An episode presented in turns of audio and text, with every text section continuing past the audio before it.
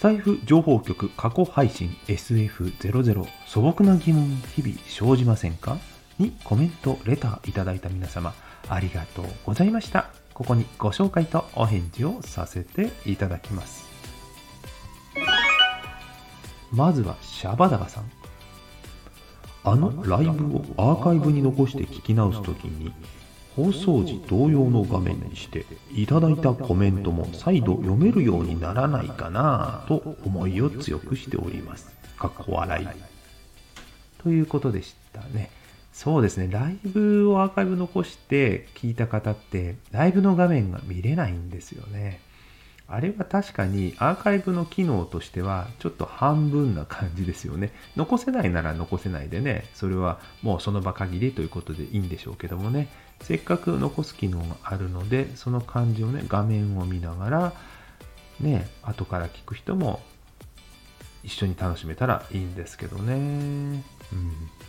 なので私はあの後で聞いた人が画面ないのを前提に後で聞いても分かるようになるべく誰のコメントなのかそれが、えー打ったコメントなのか私の返事なのかっていうのを分かるように工夫して、えー声真似っぽくですねコメントを読み上げるときと自分の意見を言うとき声の色を変えて答えたりしていますね。はい、そしてお次はラベ by ラベンダーさん。一応配信してますが、聞き戦寄りです。過去アーカイブをピックアップして聞きたいとき、配信数の多い方は目的のものを見つけにくいです。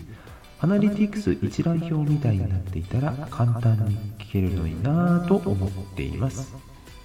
はい、ラベさんありがとうございます。これは確かにそうですよね。あの、アナリティクスのあの一覧、あれいいですよね。細い行でたくさん表示される。普通の配信だとスクロールするの大変ですもんね。だから何百って配信があるもの、過去を探すのはほぼ不可能に近いぐらい大変ですよね。まあこれについては機能改善もそうですけども、あとは発信者、配信している方で工夫をすればいくつかあの見つけやすさは出てきますよね。それもあのこれからね、私もこのスタイフ情報局でもいろいろリンクを貼ったりとか試していきたいと思っていますので、これからもいいやり方を研究して紹介していきたいと思います。最後は、はるさん。サムネイルの写真は基本固定でアイコンと一緒にしています。アイコンで覚えてくれてる方が多いので変えてないです。ライブの時のアーカイブだけライブで使った背景をそのままサムネイルにしています。はるさん、ありがとうございます。はるさんといえば飛行機のイメージ強いですよね。すっかり定着しています。これも分かりやすいですよね。サムネイルとアイコンが一致しているのですぐに分かる。飛行機といえばはるさんっていう感じでね、ちゃんとブランディングができているんじゃないかなと思います。そしてライブの背景はね、ライブで語ってる内容とリンクしていたりもしますし、もう一回聞きたいなってね、そこに参加された方が来た時にすぐわかるので、それはそれで親切かなと思います。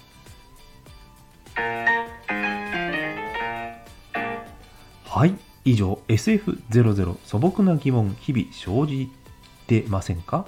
の回にいただいたコメントの紹介とお返事をさせていただきました。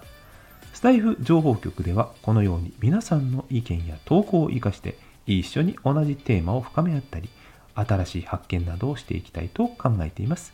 今後もテーマ配信についてお返事をいただけたら嬉しいです。皆様の使い方やご意見、ご感想を、楽しみにお待ちしています。